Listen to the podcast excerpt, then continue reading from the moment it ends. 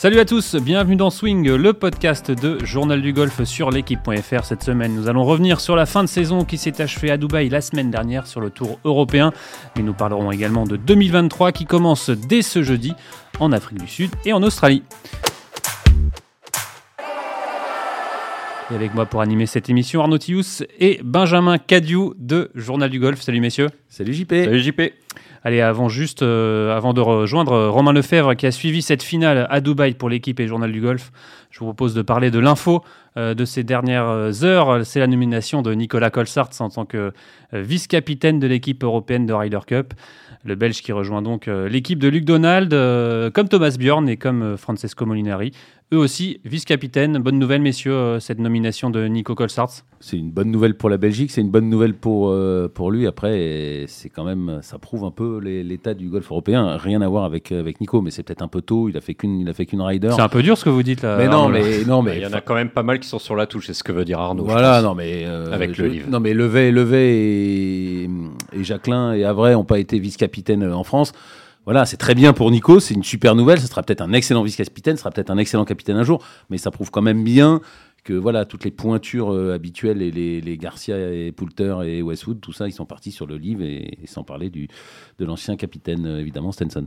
Allez, euh, messieurs, je vous propose tout de suite d'écouter la réaction de Nicolas Colsart à l'annonce de sa nomination de vice-capitaine. Luke m'a envoyé un message pour euh, voir s'il pouvait me parler. Euh, donc euh, je me suis tout de suite dit que, ça sentait assez bon. Euh, mais voilà, qu'est-ce qu'on ressent quand on sait qu'on va faire partie de l'aventure? Énormément de joie d'abord, énormément de fierté. c'est quand même, voilà, à mes yeux, la, plus grosse compétition de golf qui existe et, et le, le, au point de vue émotionnel, le, le euh, quelque chose d'ultra fort. Donc, euh, donc on sait qu'on s'embarque euh, dans quelque chose dans, dans lequel on va vivre, dormir et respirer Ryder Cup. Donc c'est quelque chose d'extrêmement excitant et, et voilà, c'est la raison pour laquelle je suis, je suis vraiment hyper content. Alors, messieurs, Nicolas Colsart, évidemment, c'est Medina 2012 et cette Ryder Cup incroyable. Vous y étiez On y était, on y était, on y était avec, avec vous, Benjamin quelque chose à dire là-dessus Non, euh il avait, il, avait, c'est sûr, marqué les esprits avec son, avec son match face à, face à Tiger Woods. C'était en 4 balles où il avait signé, je crois, 8 birdies, 8 euh, birdies, un eagle, mais on y reviendra plus tard. Il avait vraiment marqué les esprits, mais il a aussi marqué les esprits durant toute sa carrière par son, par la, sympathie qu'il qu'il a, qu'il a acquis. Ah c'est sûr que ce sera un super vice-capitaine, il n'y a aucun doute. Hein, c'est un très bon choix de Donald. Auprès de toutes les nationalités, il parle couramment anglais au point que la, les télés anglaises l'utilisent comme, comme consultant sur le parcours. il, il s'entend bien avec les continentaux, avec les, les nordiques, avec les, les, anglais. Il passe bien partout. Il nous l'a expliqué plusieurs fois en interview. Donc, c'est, pour revenir à ce que disait Arnaud, c'est un, un, excellent choix pour la, Team Europe. justement, euh, quand on parle Ryder Cup à Nicolas Colsart, ça lui évoque tout de suite ses souvenirs de 2012. On l'écoute.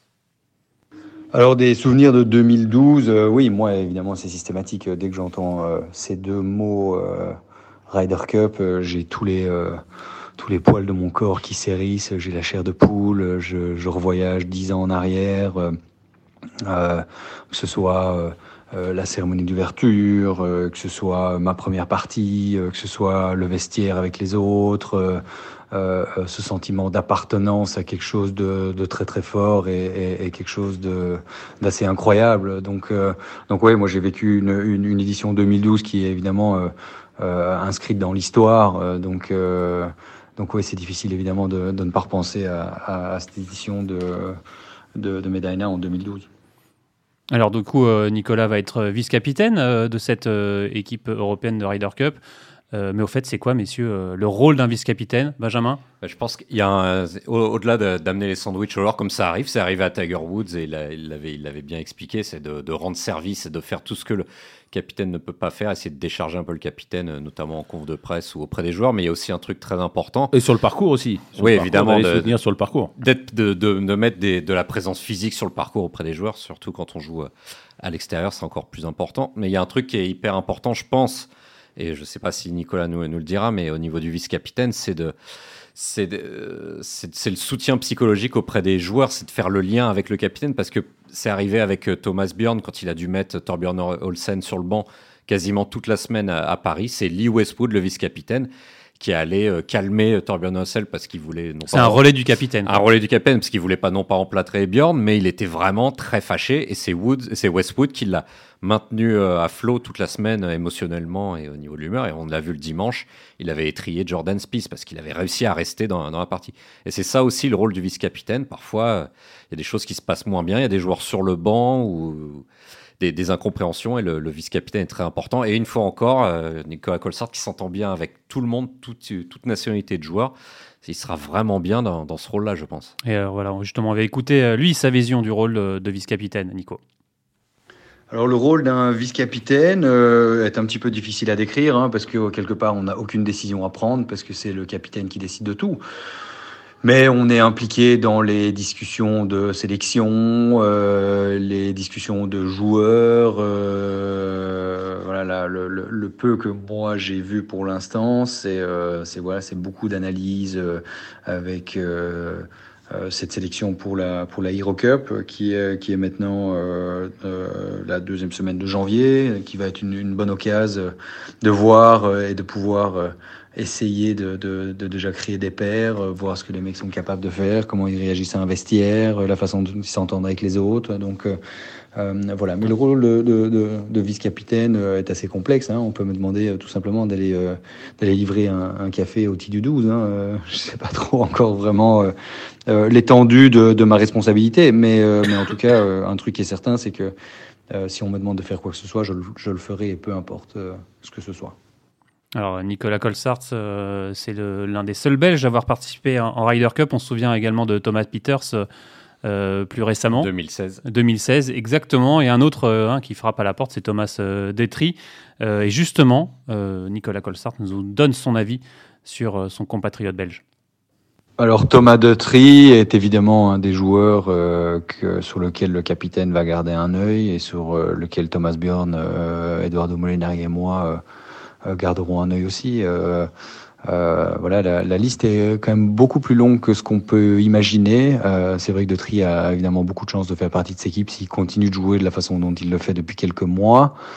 Euh, mais je suis assez impressionné de voir en fait euh, dans la profondeur du ranking jusqu'où Luke Donald regarde. Donc quand on voit dans les conversations qu'on a entre vice-capitaine et, euh, et, Luke Donald, euh, on se rend compte qu'en fait, il, il va vraiment en profondeur. Euh, il demande beaucoup de questions sur pas mal de mecs qu'il connaît pas très bien parce que euh, ayant évolué aux États-Unis pendant X années, voilà, il y a pas mal, euh, il y a aussi ce problème de génération, donc il y a pas mal de mecs qui sont beaucoup plus jeunes que lui, euh, donc voilà, j'ai déjà été sollicité pour donner mon avis sur pas mal de mecs, voilà, qui sont plus jeunes et qui sont pas de sa génération, donc je suis je suis déjà assez impressionné de voir l'implication de de, de Luke Donald à, ce niveau-là. Et à mon avis, ça risque pas de, enfin, ça risque de continuer plutôt dans cette, dans cette direction-là.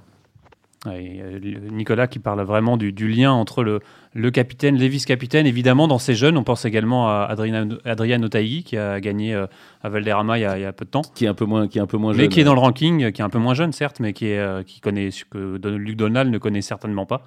Non, mais en tout cas, c'est sympa de, de, parler de, de parler de Ryder Cup. Ça fait toujours, ça fait toujours envie. Et comme d'habitude, on a, on a hâte d'y être en espérant que, que les Européens, cette fois, aligneront une équipe euh, pour, pour rivaliser avec les Américains et pourquoi pas pour, pour les battre. En, tout cas, on rigolera plus avec Nicolas Colsart qu'avec Luc Donald, ça c'est sûr. Allez, affaire à suivre. En tout cas, la Ryder, euh, c'est l'an prochain du côté de Rome euh, et du, et du Marco Simone Golf Club. Et ça sera du 28 au 30 septembre.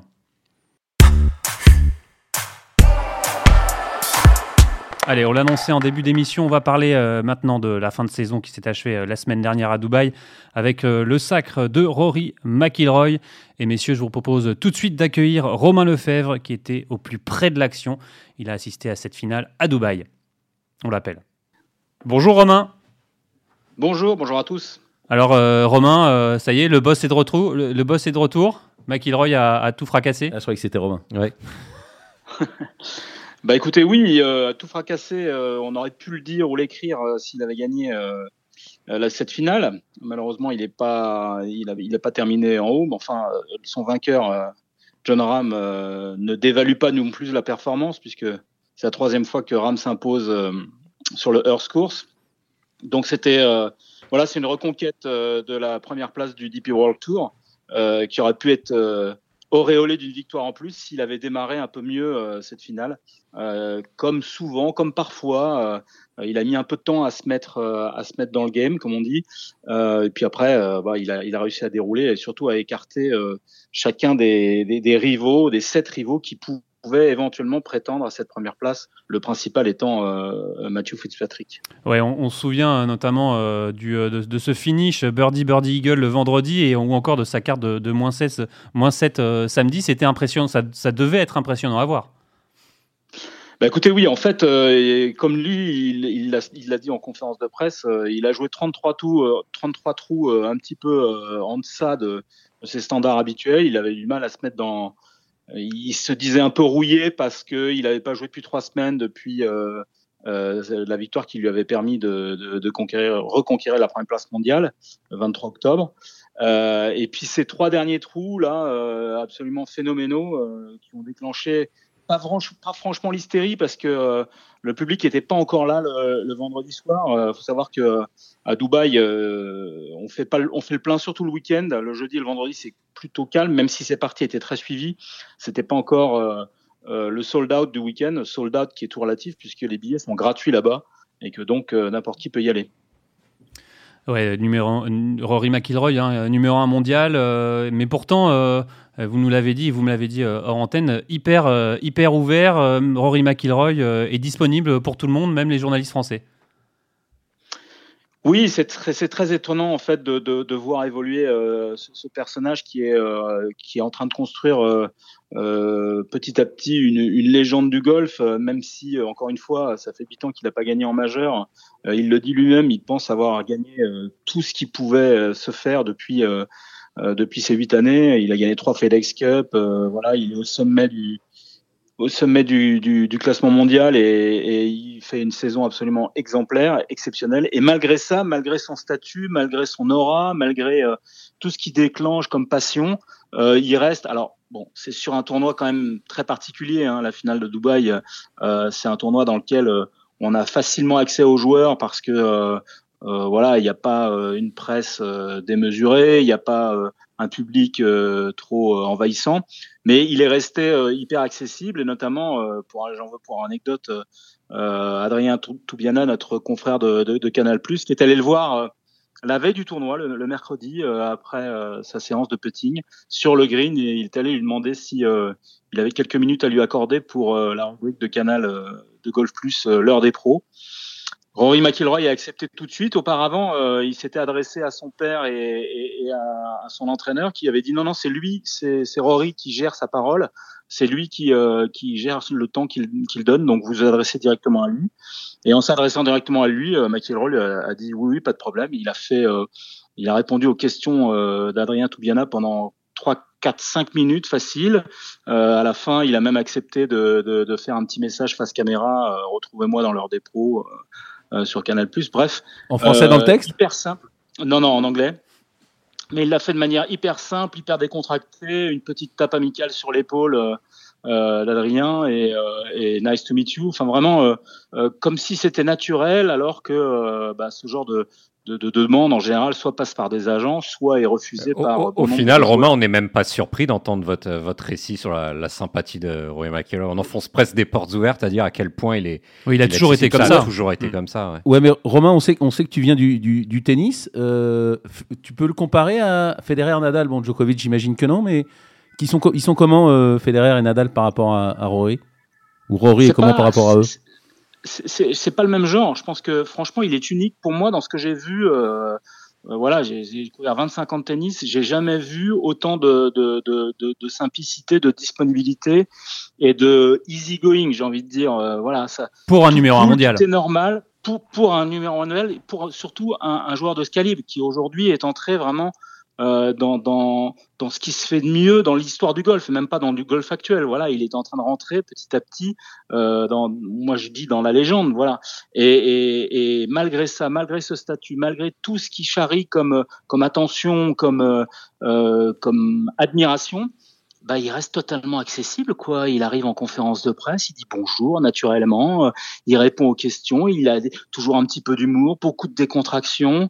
Euh, on a l'impression que tout ça, tout ce, toute cette hype qu'il déclenche, qu'il y a autour de lui, bah, ne l'atteint pas du tout et ne l'a pas fait rentrer dans une sphère d'inaccessibilité qu'ont pu atteindre euh, d'autres sportifs avant lui.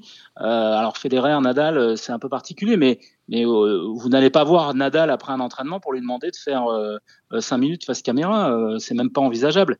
il faut passer par son, son, son PR, son, son, le, gars qui s'occupe de ses relations presse. Bah, Rory n'a pas ça, il gère ça lui-même. Euh, Tiger Woods était quand même assez, est quand même assez verrouillé aussi dans le genre. Plus que verrouillé, même. Assez, Ouais, bien sûr. Mais moi, je, moi, en fait, le charisme de, de, de ces deux gars-là, qui est très au-dessus de la moyenne, très au-dessus du panier, euh, il, il, se manifeste aussi par euh, ce qui déclenche dès qu'ils arrivent quelque part. Et, euh, et l'un comme l'autre, Woods comme euh, McIlroy, ont cette faculté euh, à aimanter les regards et à être, à créer une forme de, voilà, ils rentrent sur un practice, tout le monde s'arrête, quoi, plus personne n'existe autour d'eux.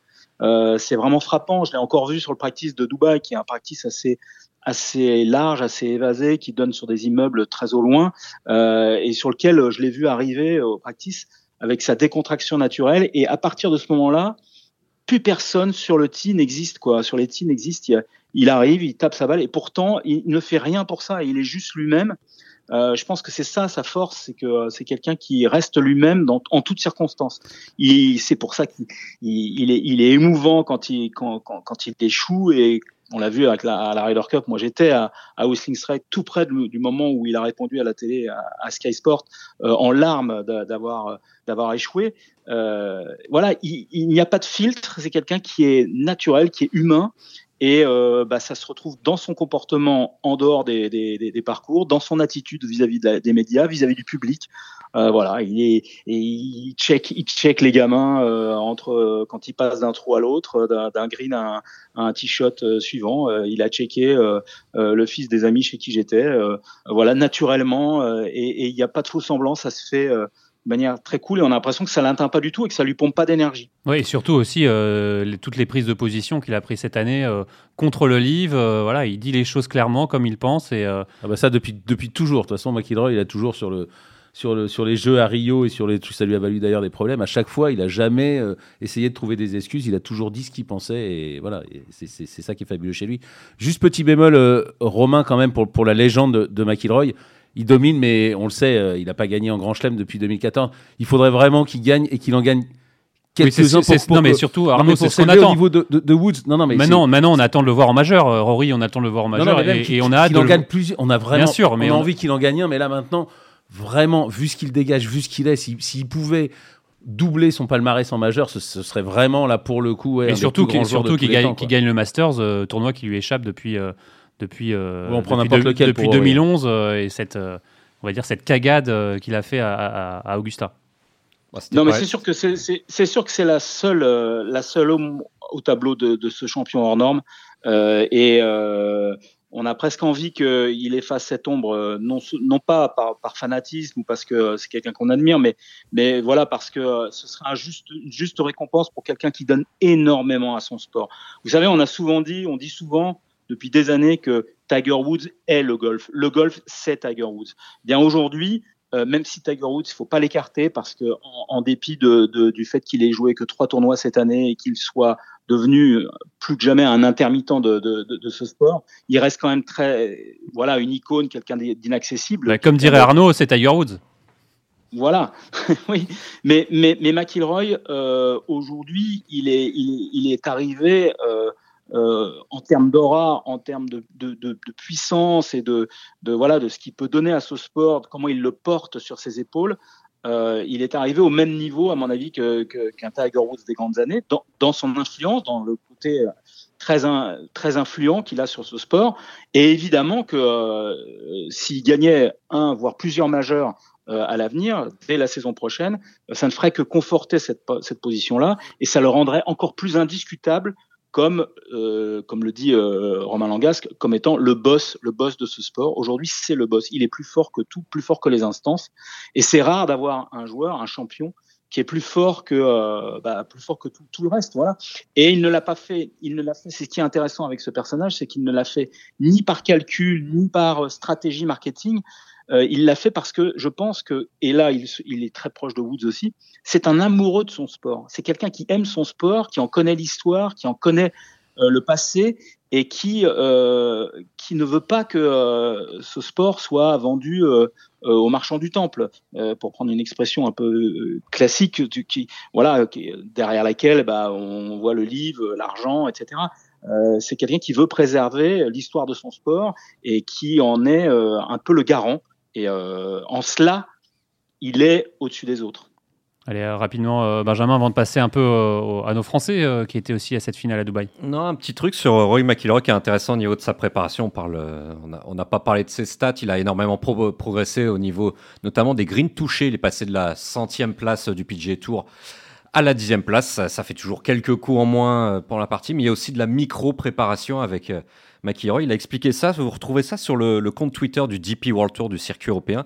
Ouais, Je ne sais pas si, vous, si tu as remarqué, euh, Romain, le, petit patch qu'il a derrière le biceps pendant ses parties.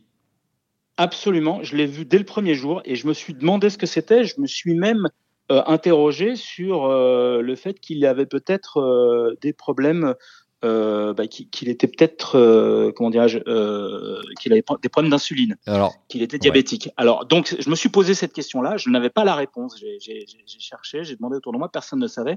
Et il en a donné l'explication, euh, effectivement, au micro de World Tour. C'est assez intéressant d'aller le voir sur le compte Twitter. Il explique euh, que cette, ce, ce, petit patch qu'il a derrière euh, le biceps droit, si je ne m'abuse, euh, sous sa chemisette, mais qu'on voyait quand euh, il levait le bras. Ce, petit patch lui permet d'évaluer son taux de bah, glucose dans le sang. De glucose ça, permet de mieux s'alimenter, de savoir quel, quel aliment l'alimente mieux et quel aliment peut le peut le fatiguer. Je crois qu'il y a pas mal aussi d'autres sportifs, des tennisman notamment, enfin qui Victor savent. Pérez va s'y mettre rapidement. Ouais, je pense. sur les inflammations, des, des, aliments qui provoquent des inflammations chez, chez le sportif. Et donc Roy McIlroy, depuis 5-6 semaines, s'y intéresse. Et pourquoi pas Peut-être que ça, ça pourrait expliquer aussi ces, ces coups de mou pendant certains tournois, voire certains majeurs où il est, où comme il le dit, il n'était pas trop là. Et peut-être que c'était aussi dû à, ce, à ces problèmes d'alimentation ouais, qu'il a. Ouais. Bah, peut-être, mais pourquoi pas C'est de la micro-préparation. c'est plutôt du mental. Hein. Moi, j'ai l'impression quand même. C'est comme la peinture sur les vélos de sur les vélos de l'équipe. Quand, euh, quand il met sa balle, euh, quand il met sa balle hors limito 1 euh, en Irlande euh, sur le premier tour bah, du, trop du de British, sucre, trop de sucre dans le sang, trop d'adrénaline. Non, mais c'est de la, micro-préparation. Non, non, mais ça, c'est de la micro-préparation, c'est super intéressant. Chaque détail compte. Si, si, je peux me permettre, ce que je peux me permettre, Bien ce sûr. qui est sûr, c'est qu'en termes d'alimentation sur un parcours qui dure, bon, ça dure en moyenne à 4 heures, par les chaleurs qu'il y avait euh, parce qu'en en fait, à, cette époque-là, euh, à Dubaï, le, mercure est descendu aux autour de 24-25, ça reste très tolérable, et les clims sont coupés dans les maisons. Là, c'était pas du tout le cas. Il y a, comme partout ailleurs, un réchauffement climatique qui fait qu'on était plus proche des 32-33. Les clims bombardaient dans toutes les maisons, et euh, au pic du soleil, c'est-à-dire en début d'après-midi, il faisait vraiment une chaleur écrasante. Et dans ces chaleurs écrasantes, beaucoup de joueurs nous ont expliqué, et notamment Victor Pérez, combien il était difficile de s'alimenter. Boire, c'est pas un problème boire 2, 3, 4, 4 litres et demi d'eau sur, sur les 18 trous, c'est quelque chose que tous les golfeurs font avec euh, évidemment des boissons énergétiques et, des boissons d'effort. Mais s'alimenter quand il fait si chaud, c'est compliqué. Et c'est peut-être aussi pour la raison, la raison pour laquelle on n'a pas faim en fait quand il fait trop chaud comme ça. C'est la raison pour laquelle euh, je pense que euh, ce patch euh, pour euh, McIlroy était un moyen de, bah, surveiller ses besoins d'alimentation, ses besoins de glucose, ce, besoin de sucre à un certain moment. On verra à l'avenir s'il va développer cette, micro-préparation, comme vous dites, mais c'est intéressant de voir qu'en en fait, il ne laisse aucun détail de, côté, mais comme tous les grands champions, en fait. Et, on va voir s'il arrête de flancher dans les moments importants, Ben. Ah bah, c'est ouais. la clé, c'est la clé de, ces, de depuis depuis 5-6 ans. L'alimentation pour le pour, euh, pour flancher, c'est ça la clé. Bah, je vais écrire un livre. On va écrire un livre là-dessus. Allez, euh, messieurs, on va passer tout de suite aux, aux Français. Euh, Romain, un petit mot sur, sur nos Frenchies avec Victor Pérez qui termine la saison 22e et meilleur français. Pour info, Victor Dubuisson avait terminé 5e euh, en 2013 et 2014, comme Thomas Levé en 2004. Aucun Français n'a fait mieux. Euh, Romain, comment ils étaient, euh, nos Français, sur, euh, lors de cette finale? Euh, globalement, si on prend le, la photo de, du Quatuor, on, on, peut dire décevant, parce que. Bah, bah, peut mieux faire eu... Doit mieux ouais, faire. peut mieux, peut mieux faire, doit mieux faire. Je pense que, bon, si on parle du numéro 1, Victor Pérez, il a très bien terminé. Il fait un moins 6 le dernier jour, qui le rapproche du top 10. Franchement, il n'y a pas grand-chose à lui, à lui reprocher, notamment sur la gestion de ce dernier tour, qu'on imaginait lui nous, on, se disait bon, voilà, le samedi soir, demain, il va gérer, il va surtout pas prendre de risques. Et il nous l'avait dit. Il nous avait dit, c'est pas euh, le golf quand on veut faire sa passe ou sa casse. En général, ça casse plus souvent que ça passe. Donc on connaît ses, talents entre guillemets de gestionnaire du score et euh, qui, qui, est assez prudent. Euh, c'est parti où on, nous d'un regard extérieur, on a l'impression qu'il se passe pas grand chose, mais il est dans la gestion d'une de, euh, voilà d'un score euh, et, et, et d'une place. Là, il a il, a vraiment très bien joué le dernier jour et on peut regretter que son jeu soit mis en place euh, un peu tardivement, en fait, parce qu'après son moins 3 du premier jour, le lendemain, euh, bah, il y, a, y, a, y, a, beaucoup de choses qui n'ont pas marché, tout, tout n'était pas mis en place, mais enfin, c'est le golf. Euh, voilà, il y a des jours où, où on a du mal à, à, mettre en place le long jeu. Là, ce jour-là, il avait un gros problème de mise en jeu. Et dès qu'on dès qu'on s'écarte sur ce parcours-là, le rough était vraiment très dense, vraiment très touffu, vraiment très compliqué. Et à partir du moment où euh, vous mettez vos mises en jeu dans ce rough-là, même si c'est euh, un mètre euh, après la première tonte, bah, c'est très dur d'en sortir. En tout cas, c'est très dur d'aller toucher des greens euh, en régule et, d'aller chercher des birdies.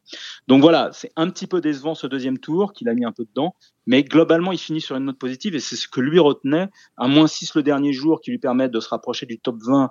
Euh, je crois que son meilleur classement euh, à la race c'était 20e. donc voilà, il a gagné un tournoi cette année il n'y a pas grand-chose à lui reprocher sur sa saison. Euh, voilà, c'est une saison de retour un petit peu à l'ordinaire entre guillemets du circuit européen après s'être aventuré sur le sur le circuit américain après le Covid, etc. Euh, bon, il a il en a tiré des choses, il a il a compris certaines choses. Maintenant, je pense que voilà, il va, je je, je le sens bien s'installer euh, durablement, enfin en tout cas en termes de performance sur le circuit européen, avec l'objectif de terminer dans le top 10 l'année prochaine, top 10 qui euh, sera un accessible pour le PGA Tour comme vous le savez. Donc euh, ça, c'est son objectif très clairement affiché. Euh, il est rare que lui affiche des objectifs de manière très tranchée. Là, pour lui, on comprend que les objectifs de 2023, c'est un, le top 10 européen pour accéder au PGA Tour l'année suivante, deux, une place en Ryder Cup. Voilà. Donc ça, c'est ça meilleur classement de Victor Pérez, sixième en 2020. Pardon, je, t'ai coupé. De la race. Ah oui, bah, c'est ça. Ouais, de la race. Ouais, absolument. Euh, après, en ce qui concerne les autres, bon, euh, Mathieu Pavon est passé complètement à côté de sa semaine. Il l'a dit. Il a dit que c'était la pire semaine en tant que en, en temps euh, golfique et en termes d'attitude. Donc euh, voilà, il s'est pas du tout ménagé dans, dans son constat euh, final. Euh, bon, bah, c'est dommage parce que c'était une occasion de, de, briller dans le top 50 européen, d'aller de, de, chercher quelque chose. Il avait beaucoup de, grosses ambitions en début de tournoi. Euh, très vite, il s'est rendu compte qu'il serait pas au niveau. Et concernant les deux autres, euh, Rosner et Langas, moi je mets un petit un petit plus à, à, à Romain Langas qui arrivait quand même euh, avec après une semaine assez éprouvante pour arracher ses qualifs à la finale, parce que euh, honnêtement que il a fallu qu'il cravache pour arracher la cinquantième place qualificative, vraiment la dernière, euh, pour être là à Dubaï la semaine dernière. Donc il a puisé pas mal dans, dans, dans le mental, beaucoup d'énergie mentale, et il a quand même réussi à faire une semaine correcte, plutôt correct plus euh, compte tenu de sa saison. Euh, voilà, maintenant il y a encore des choses à améliorer. Euh, il en est conscient. Euh, je pense. Oui, on va l'avoir. Euh, on, va l'avoir. On, va l'avoir dans quelques instants. Voilà. Quelques instants. Et, et, et, concernant Rosner, bah Rosner c'est la grande déception euh, parce que même s'il gagnait sur le Fire, l'autre parcours de, de, de Jumeirah Golf Estate, ça n'a rien à voir et il nous l'a bien expliqué avec le Earth Course. C'est pas du tout le même parcours. C'est un peu plus dur, ouais les mêmes stratégies, euh, même si ça n'a rien à voir. Il y a quand même de bonnes vibes dans cette ville euh, pour lui, et euh, bah, il n'a pas su capitaliser là-dessus. Euh, il a été euh, il a été vraiment, mais il le dit lui-même, très en dessous de, de, de, de ce qu'il espérait. Donc c'est une déception. Euh, bon, il finit 35e, ce qui est dommage euh, à la race parce que euh, à 5 places près, euh, il avait une qualif directe pour le British Open l'année prochaine, ce qui était quand même une bonne carotte aussi quand on vient à la finale de, de, de la race to Dubaï.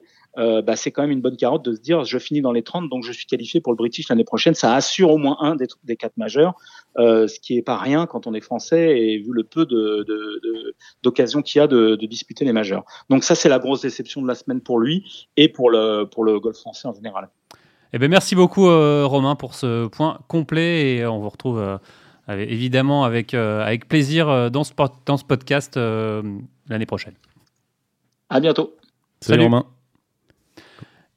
et messieurs, pour, pour compléter, on va terminer euh, cette saison avec, euh, pour le moment, pas un Français dans le, dans le top 100. Victor Pérez, le meilleur Français, est 107e.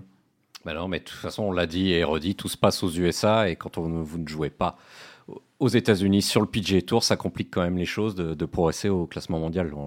ça a été la polémique toute la semaine. John Ram l'a redit, c'est scandaleux de voir euh, aussi peu de points mondiaux accordés au circuit européen. Donc si vous ne jouez que sur le circuit européen, ça va falloir faire des très très bons résultats quasiment chaque semaine pour espérer quelque chose. Et c'est pas le cas. Tous les joueurs français sont sur l'European Tour à ce jour. C'est ça le souci. Messieurs, la saison 2023 euh, débute euh, dès cette semaine en Afrique du Sud et en Australie. Pierre Pinault sera d'ailleurs à Brisbane avec un joli champ de joueurs comme Ryan Fox et euh, Cameron Smith. Pin. Exactement. et en Afrique du Sud, 8 tricolores, dont Romain Langasque, justement, on en parlait un peu plus tôt. Pas de répit donc pour le français qu'on a eu justement en ligne avant cette semaine. Il nous raconte tout ça. Bonjour Romain. Bonjour. Alors euh, Romain, sitôt euh, la saison 2022 euh, terminée, 2023 repart tout de suite. tu es en Afrique du Sud là pour, pour deux semaines, c'est ça, pour jouer cette semaine et la semaine prochaine. T'enchaînes direct. Ouais, c'est ça. Écoutez, j'ai décidé moi de. J'avais fait off quand au Portugal, donc ça m'a laissé deux semaines off avant l'Afrique du Sud. Et, et c'est vrai que voilà, j'ai fait Afrique du Sud, Dubaï, et je voulais attendre de voir comment je me sentais après Dubaï. Et c'est vrai que j'ai fait deux semaines qui étaient très solides. Et du coup, euh, bah, j'ai décidé avec mon caddie de, voilà, de prendre ma chance euh, et de venir tout de suite ici pour reprendre. Pour deux raisons. La première, c'est que je me sens bien. Et la deuxième, c'est qu'il y a trois places qualificatives pour le British Open sur ce tournoi-là. Et du coup, euh, c'est ça qui m'a motivé et qui m'a mis dans, dans, la dynamique. Voilà, c'est pour surfer sur, sur cette vague positive, c'est ça? Exactement. Arnaud euh, Romain, avant de, passer à 2023, 2022 vient, vient, quand même tout juste de se terminer. Ça a été beaucoup plus simple pour toi que, que 2021. Euh, qu'est-ce que tu, comment tu analyses cette saison euh, par rapport à cette saison On s'en souvient qui avait été très compliquée jusqu'au bout l'an dernier. Ouais, bah c'est vrai que 2021 avait été une saison qui avait été compliquée, où j'avais dû me battre pour regarder la carte en fin d'année voilà, 2022, ça a été une saison qui a été beaucoup plus complète, avec beaucoup plus de semaines euh, solides. Euh, voilà, il y a eu, je crois, 5 top 10 et euh, pas mal aussi de top 20. Donc, euh, je, je, retiens ça. Euh, voilà, c'est dommage que j'ai eu un passage après l'été qui a été compliqué, où j'ai fait beaucoup de 40, 50e place avec un fond de jeu qui était pas bon. Mais voilà, on a, on a mis le doigt sur les choses qui fonctionnaient pas très bien et, et les deux dernières semaines ont été très positives. Donc, je suis très content dans la globalité de, de, cette année, de cette année 2022. Après, voilà, mon objectif, c'était le top 30 de la race, que j'ai pas, que j'ai pas fait. Il y avait la finale, puis le top 30 de la race. Donc, euh, voilà, je, je, je, suis satisfait sur la globalité, pas forcément satisfait sur le résultat global. Mais, euh, mais bon, voilà, on, on a bien avancé. J'ai trouvé des routines d'entraînement qui me conviennent très bien et j'ai un fond de jeu qui se met vraiment en place et ça c'est euh, le plus important. Voilà justement alors qu'est-ce que qu'est-ce qui s'est passé en ce milieu de saison? C'est le swing qui s'est déréglé ou c'est le putting? C'est quel secteur du jeu qui a pêché? Euh, J'ai envie de dire que c'est plus le, long jeu qu'autre chose. Euh, j'ai un peu perdu mon fond de jeu en draw et c'est vrai que ça m'a ça m'a un peu un peu desservi dans le sens où je pouvais me mettre à rater des deux côtés, ce que je faisais pas avant. Donc euh, c'est pour ça que j'ai décidé de me scratcher du Portugal pour, euh, pour pouvoir reprendre euh, et me bien rentraîner. Et c'est ce qui a très bien fonctionné les dernières semaines. Donc j'ai beaucoup progressé au chipping et au putting cette année. voilà, il y, y, a eu le, le, le, fond de jeu qui a été un peu moins bon, qui a été un poil moins bon en, en fin d'été, mais je suis quand même assez, assez satisfait globalement en fait de la forme que tout mon jeu a pris.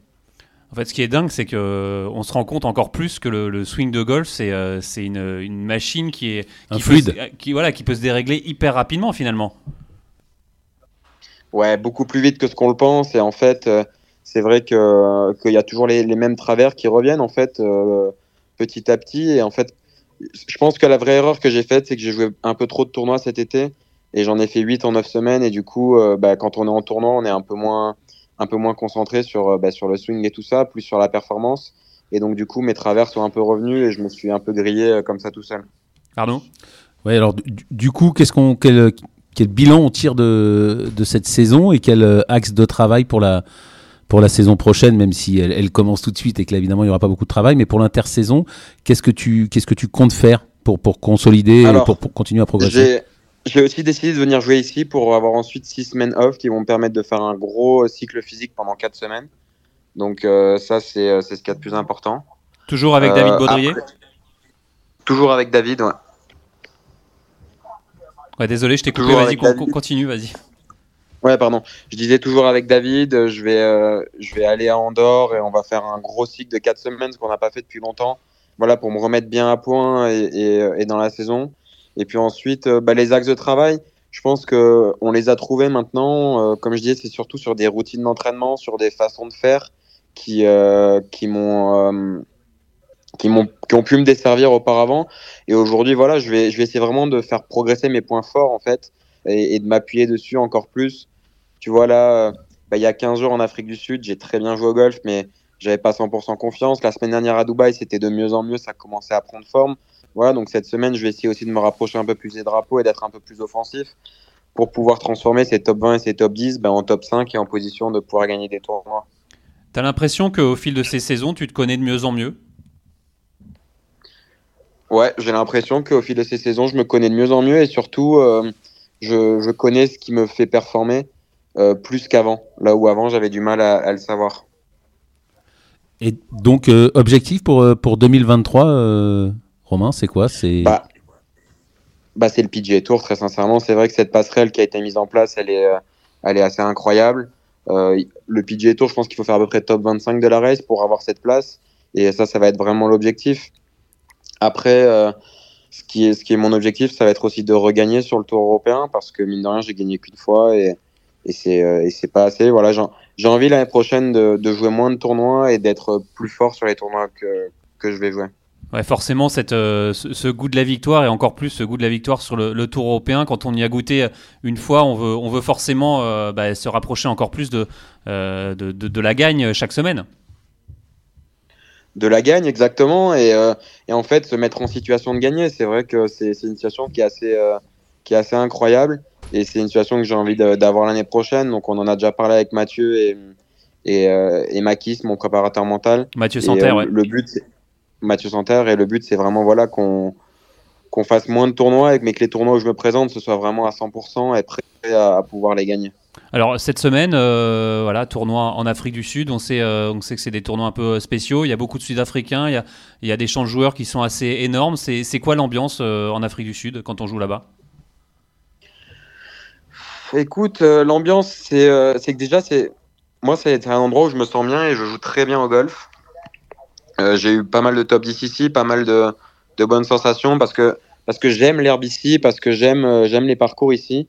Euh, là, c'est deux nouveaux parcours qu'on joue, donc ça va être un peu différent. Mais voilà, c'est aussi pour ça que je suis venu. Comme tu le dis, les, champs de joueurs sont, sont assez, entre guillemets, faibles, sans, sans manquer de respect, tu vois. Et, et, et, je pense qu'il y a des opportunités, et c'est pour ça que j'essaye aussi de saisir ces opportunités, ces opportunités-là qui vont me permettre, tu vois, de, de monter en puissance et et de me mettre aussi de la confiance pour, pour les, gros tournois parce que forcément, c'est plus facile de performer sur ces tournois-là que euh, sur, sur des gros, gros tournois. Comme je disais, la semaine dernière, j'ai l'impression d'avoir fait une très belle semaine et, euh, et je suis à, à 16 coups du, du, vainqueur. Donc, euh, il y, a, y, a, du chemin.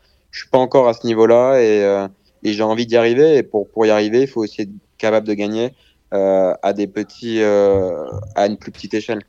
Oui, avec ses places pour le, British, euh, forcément, c'est aussi, euh, c'est aussi une, belle carotte, quoi.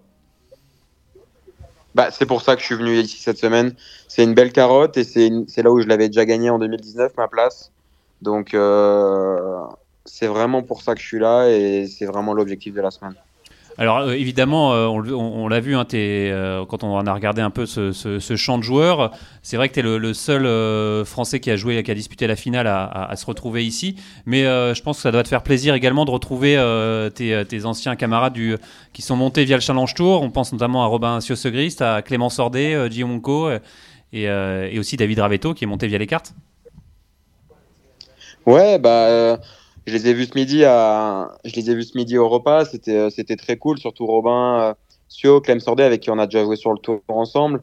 Voilà, enfin, on sait très bien que c'est des mecs qui jouent bien au golf. C'est, euh, moi, voilà, je, je m'entends très bien avec eux. Et puis même les nouveaux qui arrivent, euh, bah voilà, c'est, c'est top. Moi, au plus on va être de Français, au plus on va se tirer les uns et les autres vers le haut. ça, moi, ça va vraiment me, me motiver et me, et me pousser. Donc euh, très content de les retrouver. Je crois que l'année prochaine on va être 15 ou 16 sur le tour, donc euh, c'est top. Et c'est que du positif, je pense, pour chacun euh, de nous. Quoi. Ouais, c'est rafraîchissant de voir des, nouveaux noms comme bah, David Ravetto, Ji Wonko, que tu connaissais peut-être un peu moins. Ouais, bah, en fait, c'est marrant parce qu'on avait joué une Jones Cup ensemble euh, il y a peut-être euh, peut-être 8 ans de ça, tu vois. Et on avait partagé la chambre, donc tu vois, c'était marrant de le retrouver maintenant sur le tour. Et bah, c'est quelqu'un, bah, je sais qu'il a un très grand long jeu, qui frappe fort la balle. euh. non, c'est top d'avoir des, des nouveaux. Bah, c'est comme quand moi je suis arrivé sur le tour il y a 7 ans. euh, voilà, j'étais le petit nouveau. Aujourd'hui, c'est plus moi le petit nouveau, donc ça aussi c'est bizarre, tu vois. Mais euh, mais non, moi ça va me pousser et j'ai pas envie que- qu'il me batte tout simplement. J'ai pas envie qu'il soit meilleur que moi, donc je vais je vais continuer de, de vraiment vouloir être à la tête de ce clan avec Victor et voilà j'ai j'ai envie d'être j'ai envie d'être le, le pas le porte-drapeau mais j'ai envie d'être en, en haut de ce groupe France en tout cas. Est-ce que quand évidemment quand ils te demandent des conseils, tu vas quand même leur, leur en donner un peu, même si tu veux être devant eux? Exactement, moi je suis vraiment enfin voilà le, le golf à la- avant tout on joue contre le parcours, tu vois, on joue pas contre euh, contre les autres. Donc euh, moi bien sûr que si jamais il y a des conseils ou quoi à donner, euh, je serai le premier à, à pouvoir les aider, partager des parties de reco et tout ça avec euh, avec grand plaisir. D'ailleurs, toi, tu te souviens d'un conseil que tu as eu, un bon conseil que tu as eu à l'époque quand tu arrivé sur, sur le tour d'un joueur français, du, du clan français?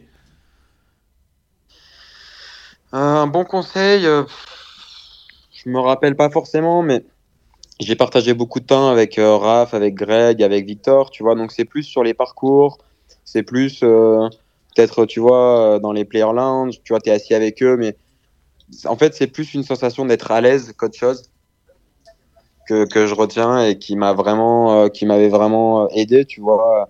Je me rappelle la première fois que j'avais joué à Abu Dhabi, ben, j'avais joué avec euh, Greg, euh, mon premier tour, mes deux premiers tours à Abu Dhabi. Greg Avray, Et ouais. je sais que ça m'avait ça m'avait donné vraiment de la confiance et le fait de me sentir bien dans la partie, tu vois, parce que c'est des mecs, ça faisait 15 ans qu'ils étaient là et, et moi je sais que ça m'avait donné énormément de confiance. Donc je pense que si jamais ils viennent me poser des questions, je répondrai.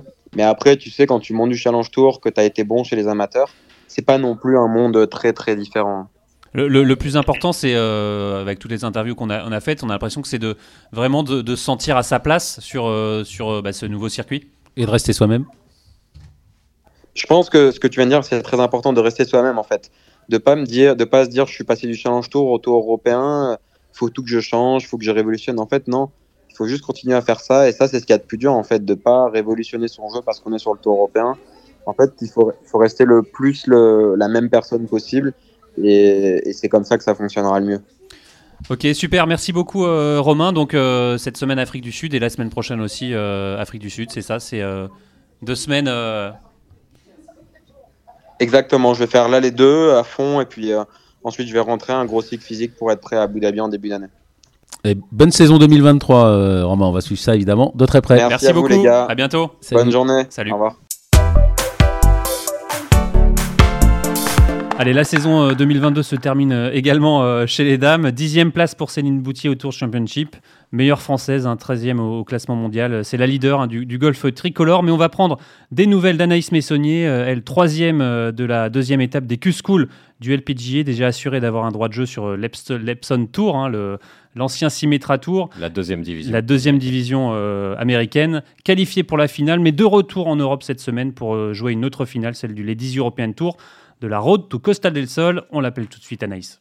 Salut Anaïs Bonjour. Alors euh, comment ça va en ce moment? Tu es un peu sur, euh, sur tous les fronts. Est-ce que tu n'es pas trop déphasé entre la, la- la deuxième, euh, ta troisième place euh, au Q-School et là la, la finale de la Road to Costa del Sol? On va dire que je suis un peu jet lagué. Euh, bon après j'arrive quand même à essayer d'aller me coucher assez tôt, donc euh, je suis en train de récupérer. Euh, je pense que je serai en forme pour demain, donc c'est le principal. Donc finale du LET cette semaine, c'est quoi le- l'enjeu pour, pour toi? L'enjeu pour moi du coup c'est que là actuellement je suis 62e au ranking, donc c'est de bah, terminer dans les 60 premières du ranking pour avoir ma carte complète l'année prochaine. Sachant que bah là, en ce moment, tu joues un peu sur, euh, sur les, on va dire les deux, voire même trois tableaux. Euh, on l'a dit, hein, cette carte, tu as une carte déjà pour le Lepson Tour, la deuxième division américaine, mais tu vas jouer la finale euh, pour avoir une place sur le LPGA. Euh, on le rappelle, cette finale, euh, c'est huit tours, c'est ça, avec une place pour le LPGA à la fin. Comment on l'aborde ça? C'est ça. Euh, écoute, pour le moment, c'est un peu, on va dire, de l'inconnu. Donc, je sais pas, je suis encore en train d'organiser ma semaine. C'est-à-dire, je ne sais pas encore si je vais prendre un cadet. Euh, je ne sais pas encore quel jour je vais pouvoir partir. Donc, après la finale, des, la finale du LET. Euh, pour le moment, je prévois de partir le dimanche. Donc, direct après, à 20h20, j'aurai un vol si tout se passe bien. et après, la finale, ouais, c'est sur huit tours. On a deux tours, deux jours entre les huit tours où on va pouvoir un peu se reposer et faire en fait le voyage et la reco sur l'autre parcours. Du coup. Parce que c'est pas c'est pas c'est pas huit tours sur le même parcours et, et dans le même endroit. Non, c'est non, c'est pas huit tours sur le même parcours et dans le même endroit. Je ne sais pas si les deux endroits sont éloignés l'un de l'autre, mais je sais que c'est pas au même endroit. Alors, et au final, il y a combien de places qualificatives pour le LPG Alors, il y a 45 places qualificatives. Donc, c'est, ça donne un, bon petit matelas ou faut, faut pas chômer quand même? Je pense qu'il faut pas chômer. Après, bon, ça, ça laisse quand même, euh, statistiquement parlant, ben, en fait, il y a plus de chances d'avoir, on va dire, euh, la carte sur le LPG que ben, les deux premières qualifs que j'ai faites en termes de nombre de joueuses et, de places. Euh, après, je pense qu'il faut pas du tout chômer. Il va falloir y aller le couteau entre les dents, rester calme toute la semaine et, essayer d'avancer au fur et à mesure. Alors, et comment ça va se passer l'année prochaine? Imaginons euh, bah, que ça se passe pas bien. Tu as quand même un droit de jeu sur l'Epson Tour. Est-ce que tu vas l'utiliser ou euh, est-ce que tu vas te rester sur le, sur le LED ça, c'est la grande question. Je pense que je vais l'utiliser, mais que très peu. Euh, si j'ai pas le droit de jeu sur le LPGA, je pense que je ferai quelques tournois du Epson Tour en fait, pour essayer tout simplement de me classer dans les 35 premières et pouvoir aller à la finale et éviter les deux premières qualifications l'année prochaine. Alors, pour revenir un peu sur, euh, sur ta saison, on a vu dans le calendrier que tu avais joué un des tournois des, des Aramco Series en, Arabie Saoudite. Est-ce que tu peux nous raconter un peu euh, cette expérience Ça s'est passé comment? C'était un peu euh, quelle était l'ambiance là-bas?